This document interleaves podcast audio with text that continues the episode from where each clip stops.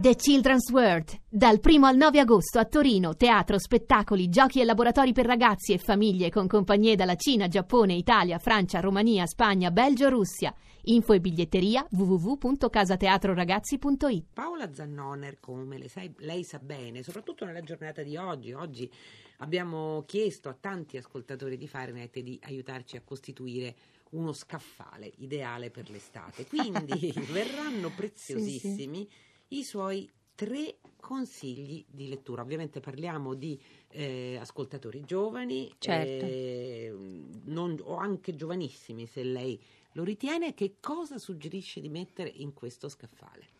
Ma io consiglio sempre di approfittare dell'estate per rispolverare i classici, perché è il momento ideale per leggere quello che non si è mai letto della letteratura, anche perché per fare appunto un po' di mettere anche un po' lì di mattoncini, no?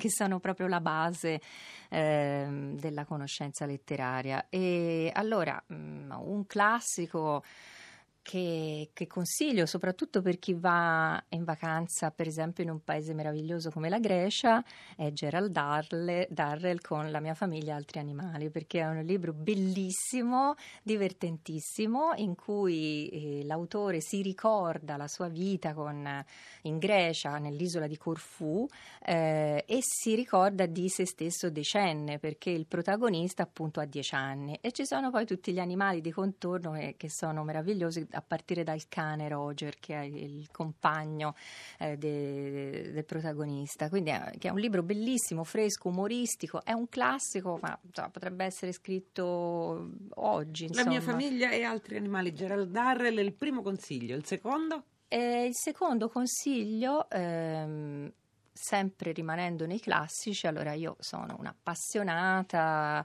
lettrice costante di Jane Austen, quindi ribadisco per l'ennesima volta di leggersi uno a caso dei libri di, eh, di, questa grande autrice inglese della fine del Settecento, perché poi anche questo apri il libro, sì. lo leggi e dici: Ma nel Settecento la scrive, ma con questa appunto ironia, con questa leggerezza, con, questa, con questo tocco magico. Chi vuole e chi può lo legga in inglese. Ecco, questa potrebbe essere un'occasione no, per le lettrici che magari fanno, fanno inglese, letteratura inglese, potrebbe essere una um, cosa carina, una, un'occasione buona. Una Jane Austen e Jane per concludere, perché stiamo per concludere anche noi? Eh, consiglio una brava autrice giovane, si chiama Silvia Vecchini e ha scritto Le parole giuste per Giunti, è stata finalista al Bancarellino insieme a me e devo dire è un libro molto bello e delicato perché Silvia è poetessa, quindi è una scrittrice molto sensibile e ha scritto questa storia di questa bambina. Il tema,